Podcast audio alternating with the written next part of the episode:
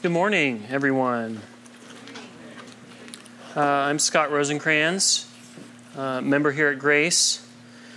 Uh, if you would, please take out your Bibles and turn to Mark chapter 3.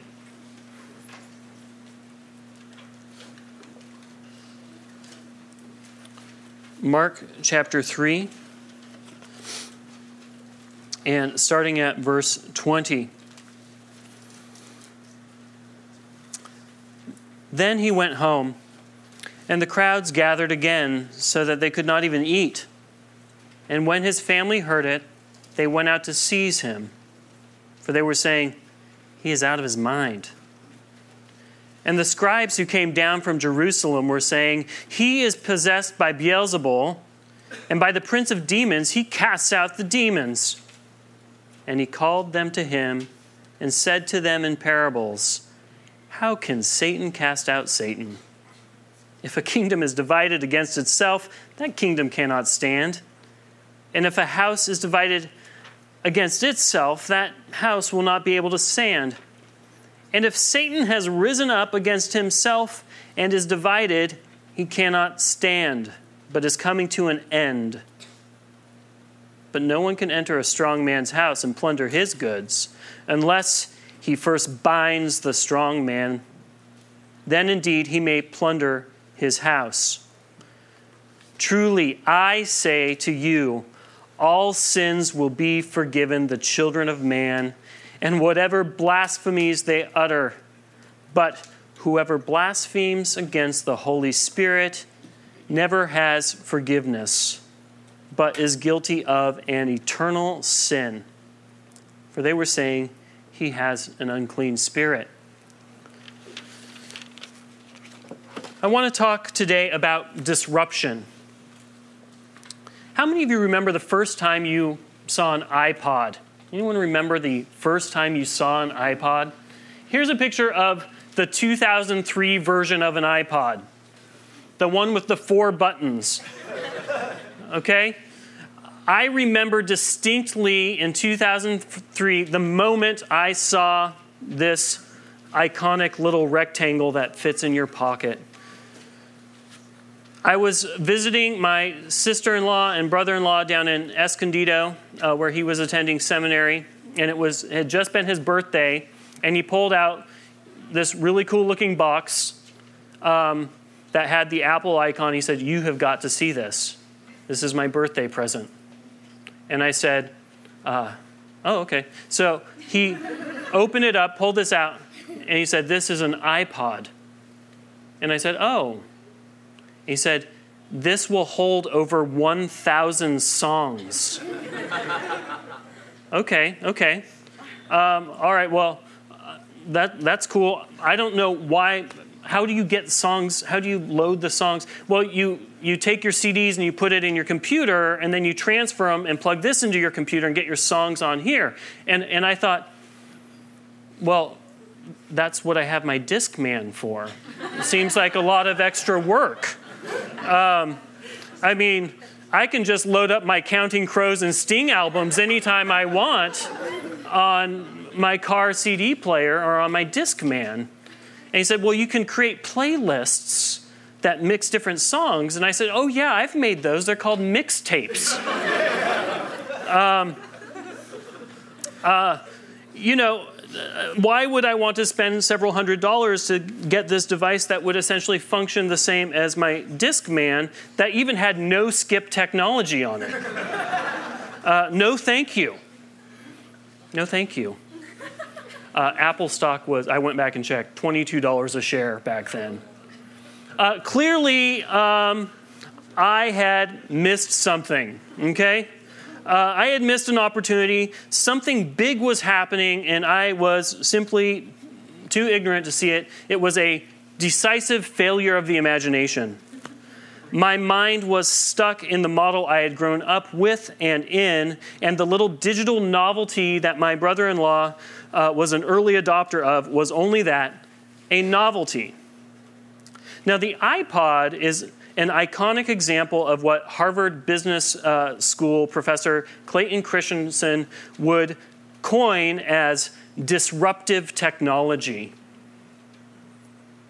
In the next decade, Apple would not only dominate the portable music player market, it would become a major player in all media markets and would fundamentally shift, for good or for ill, the way we interact with information and the way we interact with one another.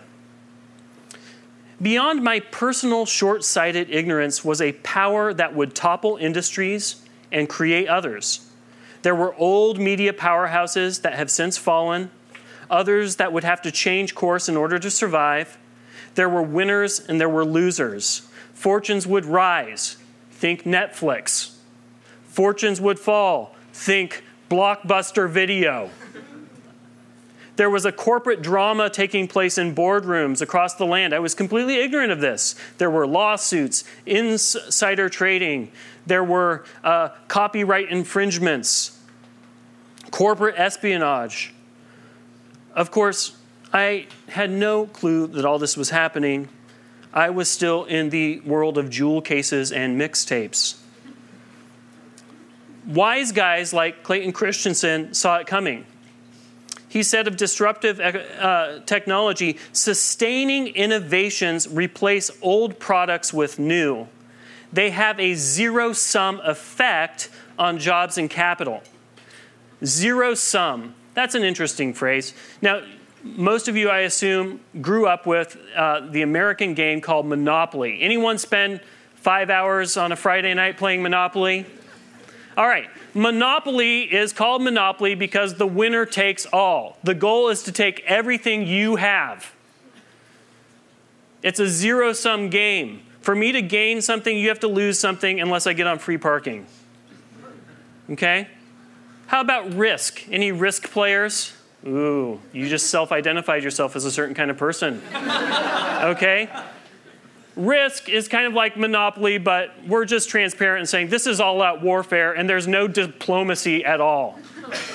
I roll the dice and take what you have, or vice versa. Now, if you're really geeky, like I was in college, some of you may have played Axis and Allies. Anyone? Ooh. Think risk that takes up the whole floor of your dorm room and lasts several months okay? Um, zero sum game, winner take all. For me to gain, you have to lose something. And that's what disruptive forces create. Now, Jesus Christ makes Apple look like an insignificant speck of dust in the universe when you compare the amount of disruption that takes place. In fact, the very fabric of the universe, everything changes because of Jesus Christ, who, like Apple, and I'm not going to extend the metaphor beyond this, is a disruptive force. And so today we're going to look at disruption as it takes place. Um, we're going to look at the context of disruption, the responses to disruption, and the reason for disruption. Now, we're going to uh, look back at a few verses because uh, or a few verses in earlier chapters because a lot of the tension and the conflict in this narrative surrounds uh, conflict with the scribes and Pharisees. So I'm going to give you guys a quick um, classwork assignment. So take out your Bibles, okay? I'm a classroom teacher. Is my that's my my day job. So just foundational rules. I'm going to give you guys a task, okay? You're going to do the task. You're going to ask for volunteers if if you don't volunteer, I have to call on someone. and those of you who are in school, public school, will just know the rules. If you don't want to be called on, avoid eye contact. right? You know the rules? Avoid eye contact with the teacher. Some of you built your academic career on that one principle. Okay? So, this group, you guys are going to uh, get this uh, verse or this, these two verses Mark chapter 1, verses 21 and 22. Mark chapter 1, verses 21 and 22. And what I want you to do is say, What is the disruption? Tell me what the disruption is. What is being disrupted? That's the only question. What is being disrupted in, in those two verses? Okay, I'm going to split you guys roughly down the middle here. Sorry, sir. Um, oh, on this side, Mark chapter 2, verses 5 through 10. A little bit longer, but you're the advanced group, so I can, I can already tell. Um, what is being disrupted? Mark chapter 2, verses 5 through 10. This side, including my own children. Uh, Mark chapter 2, verses 16 and 17. Mark chapter 2, verses 16 and 17. Read that and, and be prepared to tell me what is being disrupted. And then this group, Mark chapter 2, verses 23 through 28. And what question am I going to ask you to answer? A plus student right there. She's taking notes. All right, so take two minutes, and then uh, I want to hear from some of you.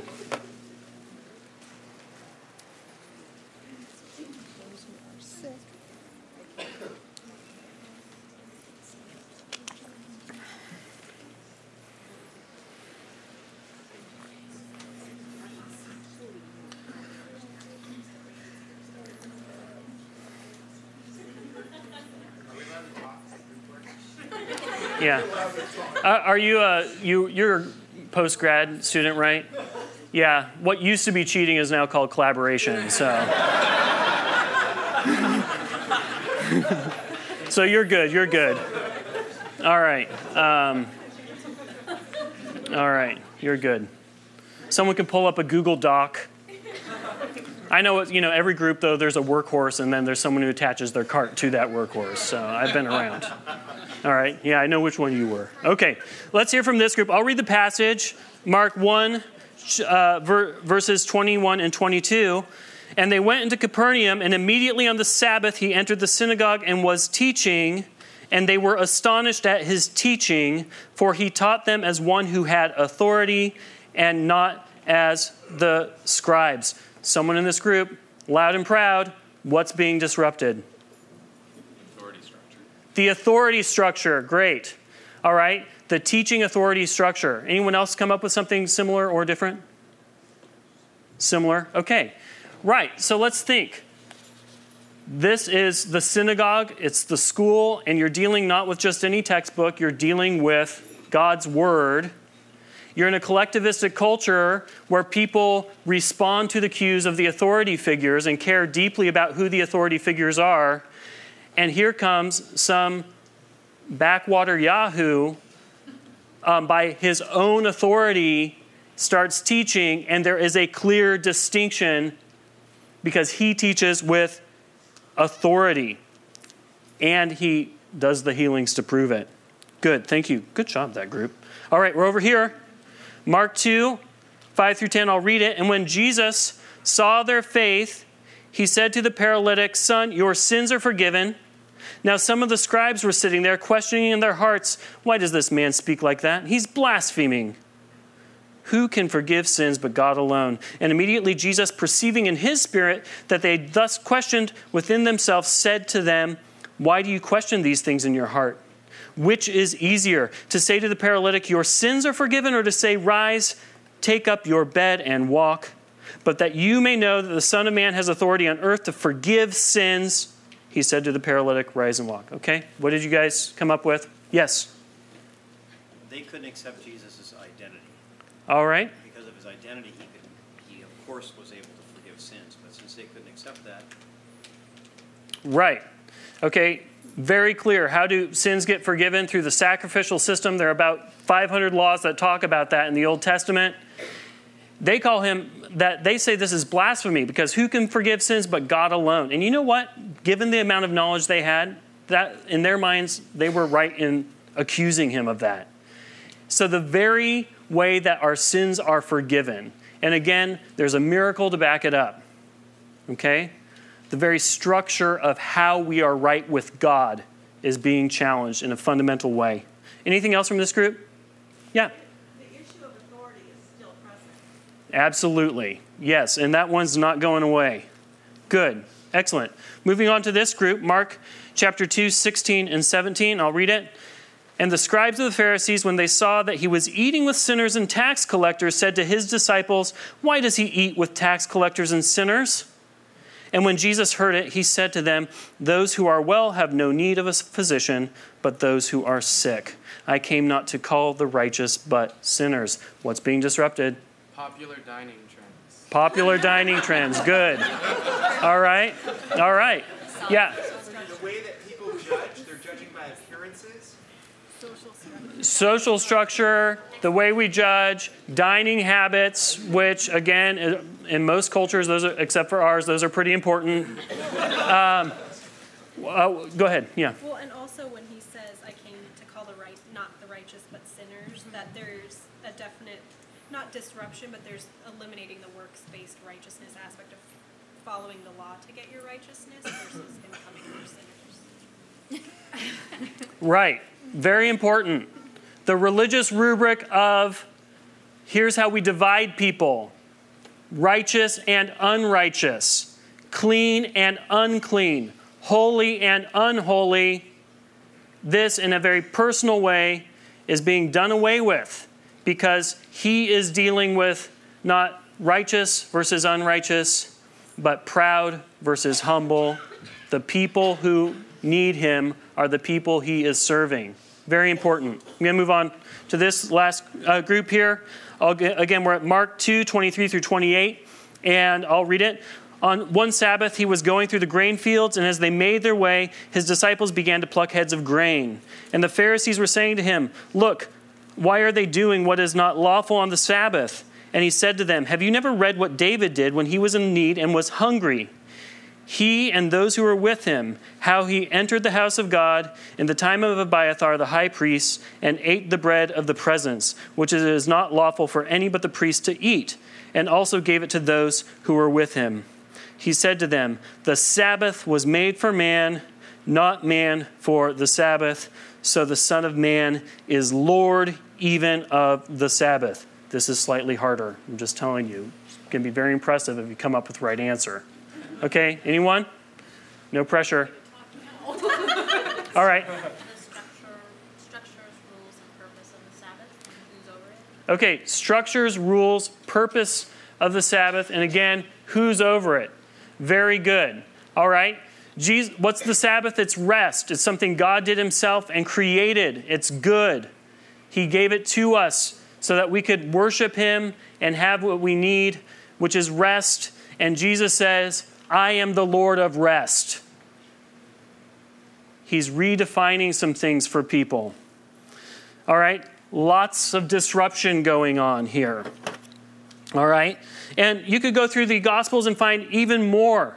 But Jesus, the point is, Jesus is a disruptive force. Every time he interacts with these guys, he turns the tables on them, and up is down, and backwards is forwards. And, and he reveals something about their nature, human nature, his authority, and it's a big change. Uh, the Pharisees and scribes, in particular, have these traditions that they've tacked on to the law, they've added to it. Whether it's the tithing of herbs or what you wear in ceremonies, ritual purity observances, frequent fastings, distinctions and the way you do oaths. We see these uh, in lots of places in the Gospels.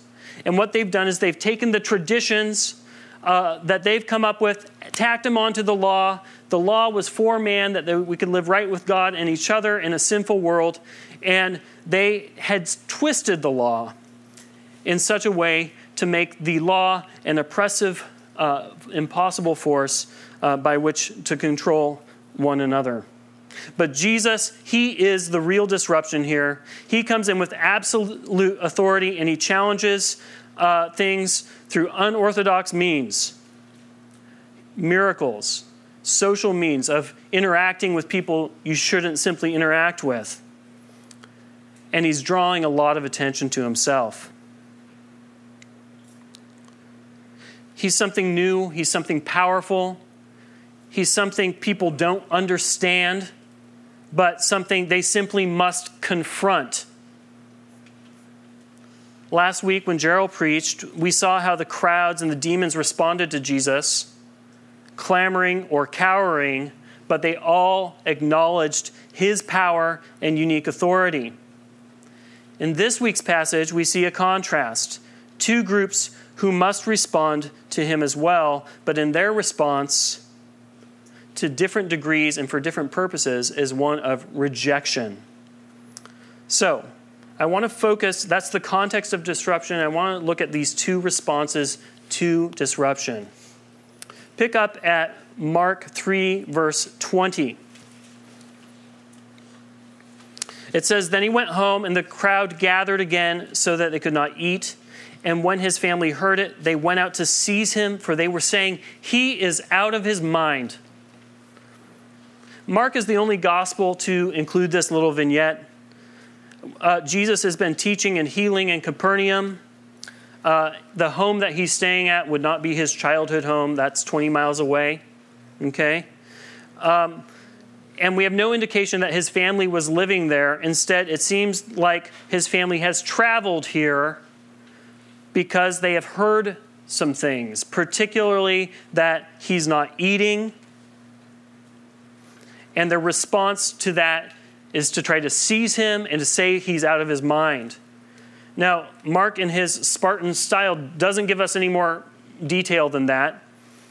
Um, but I think it's fair to assume, given what we know of his family later, and Kenny's going to pick up on this next, next week, um, it's likely that if this were to occur today, this is some sort of an intervention.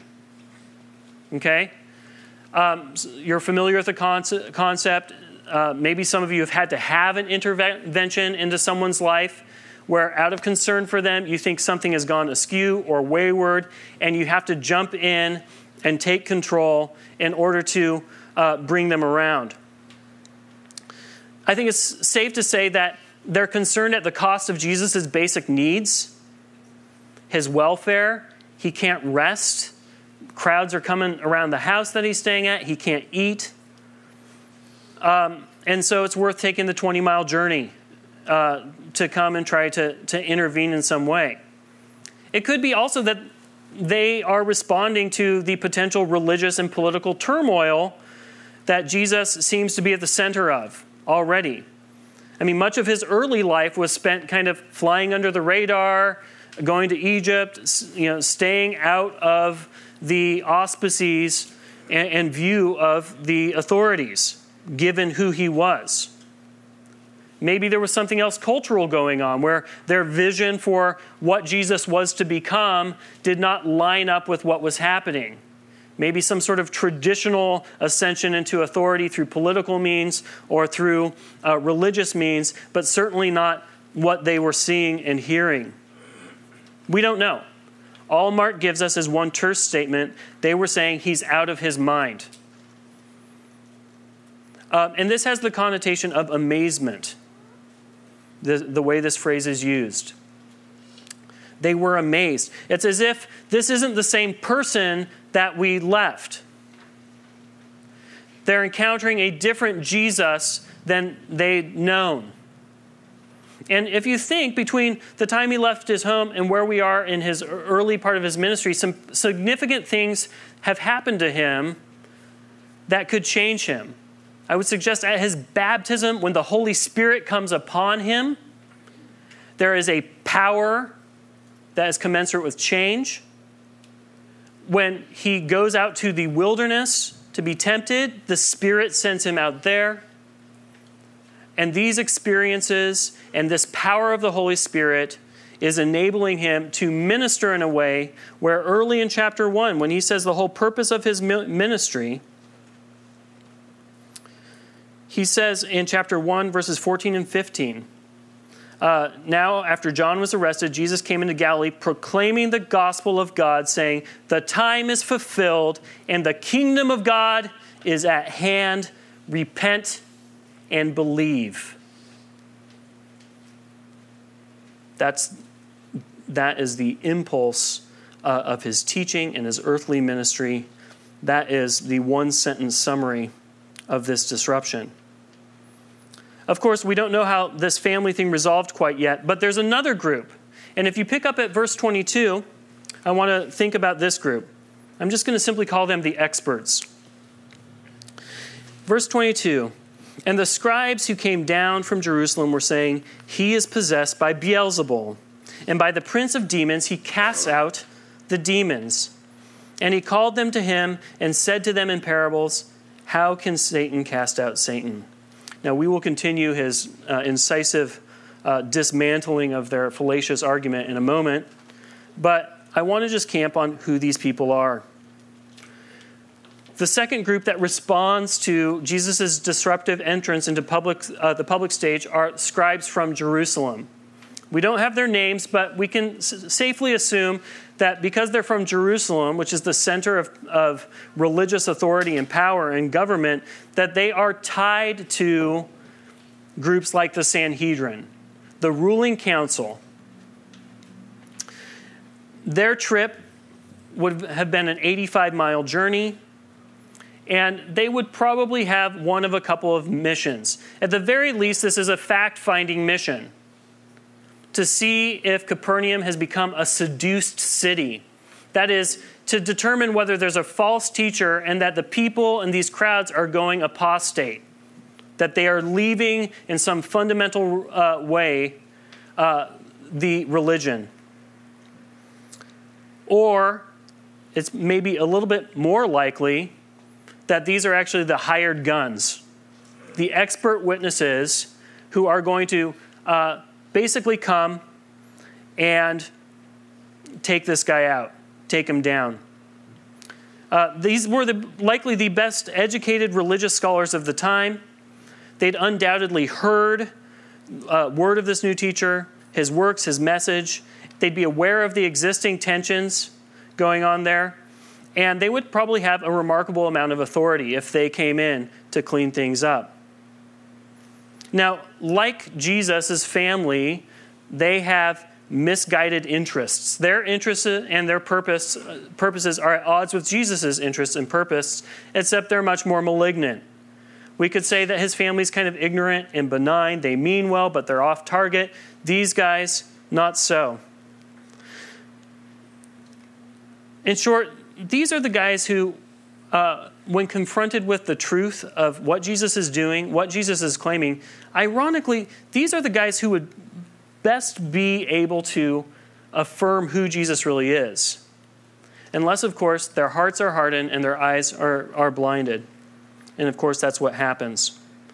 And so they see Jesus performing a miracle. In Luke, we get a, a, a vision of this, the exact miracle, and it is uh, healing a mute man and casting a demon out of this mute man.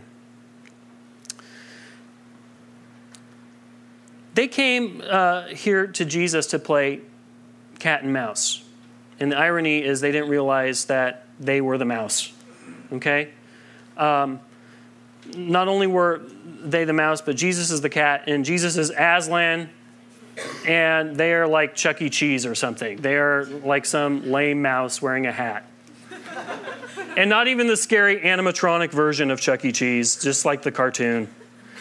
Um, and, and, so they come up to him thinking they're going to, you know, be able to have some authoritative um, uh, claim. And Jesus says, picking up to in, in verse 23, he called to them and saying in parables, How can Satan cast out Satan? If a kingdom is divided against itself, that kingdom cannot stand. And if a house is divided against itself, that house will not be able to stand. And if Satan had risen up against himself and is divided, he cannot stand, but is coming to an end. Jesus exposes a simple uh, uh absurdity to their claim by applying our old friend logic. Anyone take a logic class ever? Okay, good, good. We have a uh, philosophy PhD candidate back there. I'm pretty convinced that they should bring that back to high school. Um, but uh, in logic, one good way is kind of trying to reduce something to a syllogism where you have a major claim, a minor claim, and a conclusion. And that's basically what Jesus is doing here. And just to make sure they get the point, he basically gives three forms of the same syllogism major claim, kingdoms want to stand. Minor claim kingdoms that intentionally destroy themselves fall. Therefore, kingdoms won't intentionally destroy themselves. Houses, read families, they want to stand. Houses that are divided against themselves won't stand. Therefore, houses won't do things that divide themselves. And in case you didn't get the metaphorical language, Satan wants to destroy, devour, and divide people from God. Demonic spirits, whom Satan commands, will help him achieve this end. Therefore, Satan will, command, will not command spirits to do things that are against that goal destroying, devouring, and dividing. I mean, we could contextualize this for our world today. There are horrible people doing horrible things out there. There's this uh, jihadist Islamic group called Boko Haram. And they go in and they uh, kidnap young girls who are trying to get educated. It would be absurd to say uh, or see a headline Boko Haram starts an after school reading program for girls. It just simply would not happen. Okay? Kim Jong un, he runs the largest concentration camp in the world. It's called North Korea. It's, it's a horrible place. If you go against Kim Jong un's leadership, you get imprisoned, your parents get imprisoned, and your children get imprisoned. You would never see Kim Jong un say, by mandate, I demand you all read and memorize the Declaration of Independence. It simply wouldn't happen. And that's what Jesus is saying here. He's taking uh, the claim that this good he's doing, delivering people from demonic forces, and, and the claim that that is of Satan himself, he is exposing how completely absurd and horrible that is. I'm a high school teacher again, and in my custom language of my students, they, they might say, Jesus owned them. Okay? He completely destroys their argument. There wasn't even an argument. So, why would these guys who are the brightest legal minds of the time come up with this argument in the first place? It kind of boggles the mind. Uh, you know, I think it has to do with what Jesus knows, which is the internal logic of their own hearts you know, their major, major premise running their mission is as a first priority, we must maintain religious power and control, for we are right. A minor premise Jesus is a threat to the maintenance of our religious power and control. And the conclusion that they're operating under is say and believe anything we can, we can believe or say to discredit Jesus' work and power. And he's going to have none of that. And they've already tried to discredit him in other ways. And if you think of the options, they don't have any left. Number one option debate him in the synagogue. Good luck. Okay? Jesus has been teaching in the synagogue since he was like 12. You are not going to win him, beat him there in a debate. No one has. Every time he flips the tables on you, exposes your heart, um, and more people come running to him. Option two, sway public uh, opinion of Jesus. Nope, that's not going to happen either. This guy is drawing giant crowds and he's healing people of their years long infirmities and casting demons out and delivering them from the world of darkness into the world of light. You cannot compete with that. Okay? Public opinion, they're not going to hear what you have to say. Option three, ignore the problem. That basically never works. Okay? And it's not going to work now. He's gaining momentum. He's organizing. There's a grassroots movement. He's training and delegating guys to do the same thing he's doing.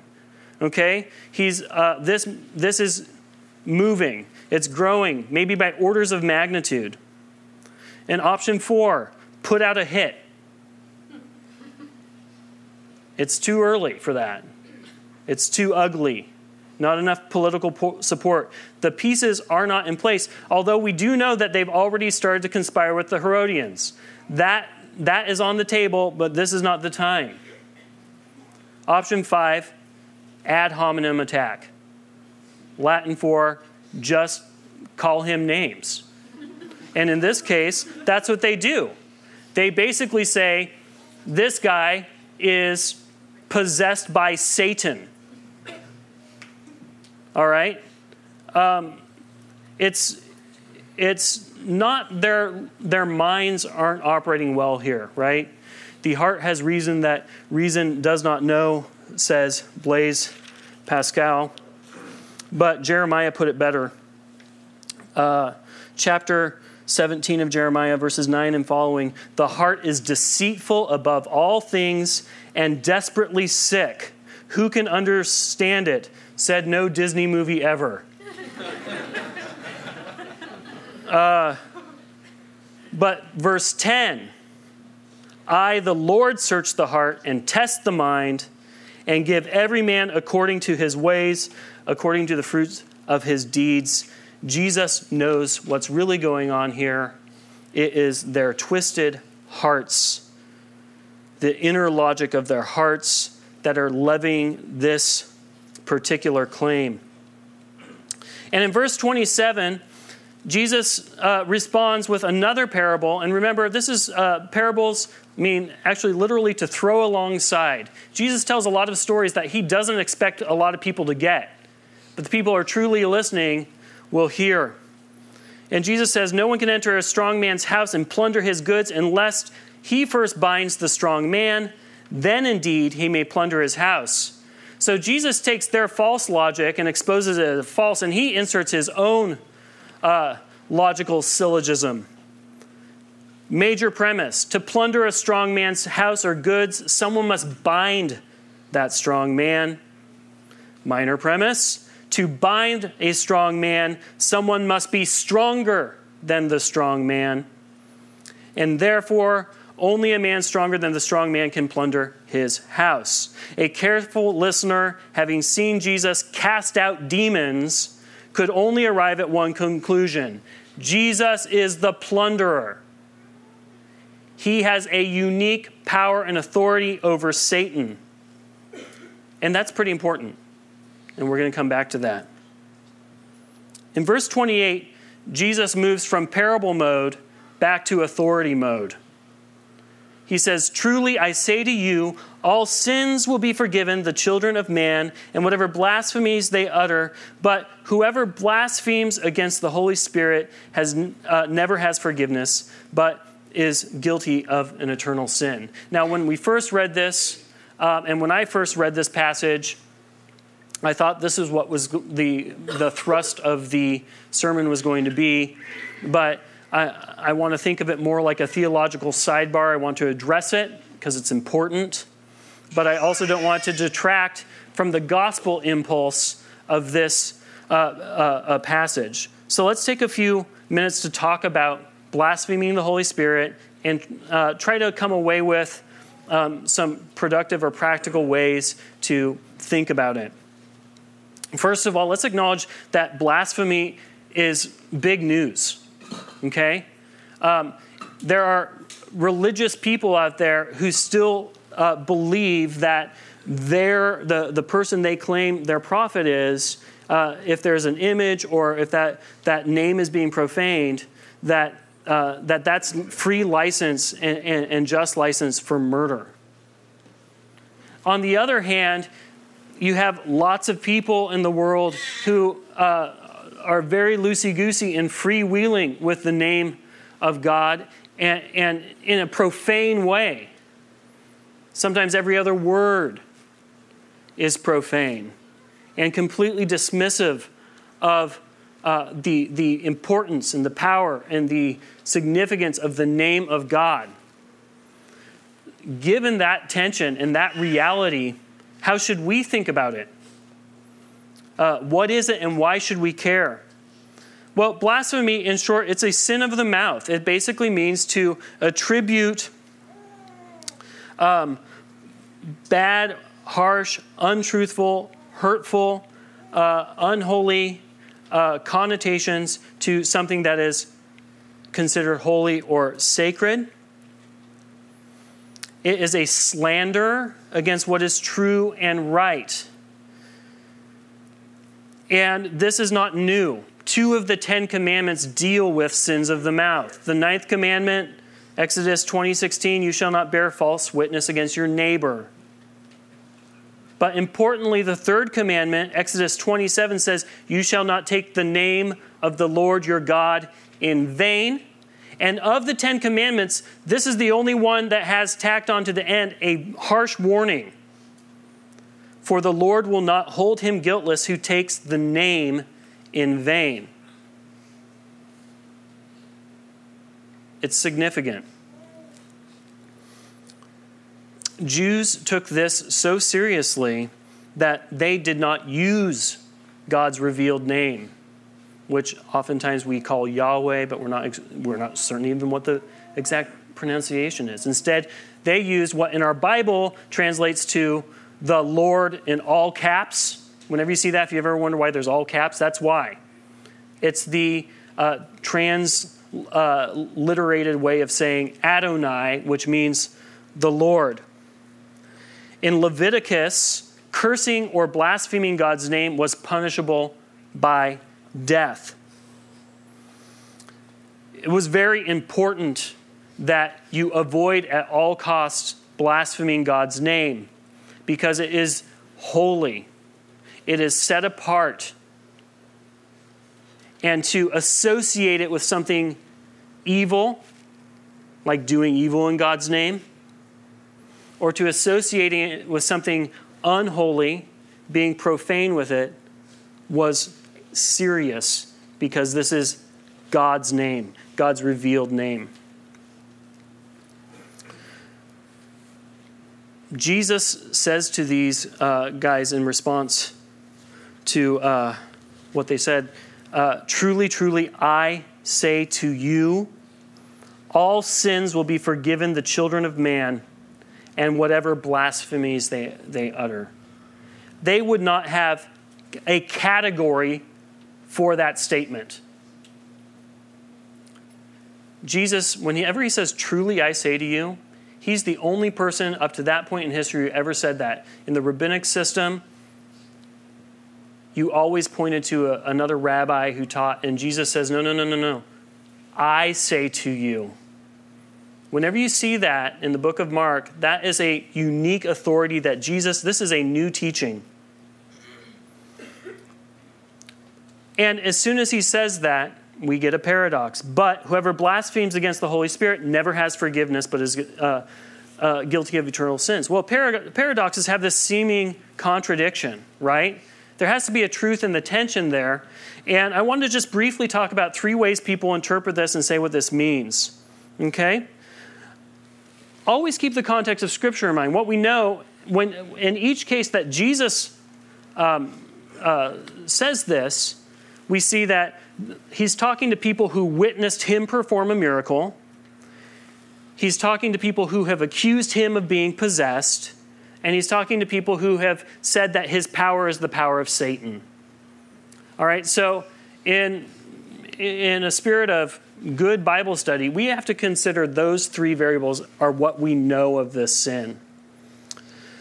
Having said that, historically, there are three views. Um, I'll, first, I'll call the first Augustine's view. And it's the notion that a person who is perpetually rejecting the Lord, not coming to Christ, has a hardened heart despite having seen the Lord at work in some way. Okay, that's the first view. The second view um, is John Calvin's uh, view, which is different. Uh, John Calvin uh, says that blasphemers against the Spirit slander his gifts and power contrary to the conviction of their own mind. Um, for in this manner they purposely and maliciously turn light into darkness to make war against God. So Calvin's view was a little bit more there was an intention to make war against God, turning light into darkness. Now I want to pause there and say, of those two views, I think this much is helpful. And we can see it in this passage. And uh, forgive me for you know, using this term to describe it, but it seems like spiritual dyslexia on the part of the scribes. They see the opposite image of what something is. They are calling light darkness and darkness light, and their hearts are set in that mode. I think that's helpful because what distinguishes blaspheming the Holy Spirit against blaspheming the Son or the Father is that the Spirit has a unique power in the life of uh, coming to salvation. That is, the Spirit is the power by which we believe in Jesus. The Spirit is the power by which our eyes are open to what the Scriptures are saying. The Spirit is the power by which we can truly repent. And to say that power is from Satan excludes being able to have that power to be saved. Now, there's one more view, um, uh, and this is uh, currently John MacArthur, uh, you know, a theologian, kind of local here. He thinks that this particular sin was some, something that could really only be committed in the life of Jesus because of the context of seeing Jesus in his fully uh, revealed uh, human form there, what he's doing, what he's saying, and then also having this uh, response to him. Now, I am not going to tell you which one of those is right because I am really out of my league uh, with those three names Augustine, Calvin, and John MacArthur. I'm just, I'm, I'm not in that league. So, but I will tell you this I, I tend to lean towards the third position given that we don't see this issue tackled in the epistles. There's blasphemy, but not this particular brand. It doesn't seem that something the apostles were concerned with in any way that we can discern. But say I'm wrong about that. Here's what I think we can say with a lot of clarity. If you are a believer, you have not blasphemed the Holy Spirit. If you are seeking and interested in knowing about Christianity, your heart isn't in a place where you've blasphemed the Holy Spirit. And let's take a worst case scenario. Let's say you made it your life goal for a period in your life to discredit Jesus. Let's say to persecute his people and even kill them. Well, that resume landed someone in the position of an apostle. Okay? Paul of Tarsus. All right? So I, I, I, think the takeaway should be we have assurance we haven't committed it. And also, we should be very uh, careful about ever assuming anyone else is too far gone, assuming people have crossed that line. I, I don't think that's helpful. That doesn't mean we don't call evil evil when we see it. But uh, I think the scripture does not give us the marching orders to discern this one. Okay? All right. Back away from theological sidebar. Okay? I want to talk about what I think is really important, the most important thing about this passage, and that's the reason for the disruption. And we get it in two ways in this passage. First, um, when Jesus says, all sins can be forgiven the children of man. That tells us a few things that are really important. First of all, um, that sins are things to be forgiven, that sins put us in debt. It also tells us that sins must be forgiven, not that they put us in debt, but we can't pay our way out of our sins. Okay?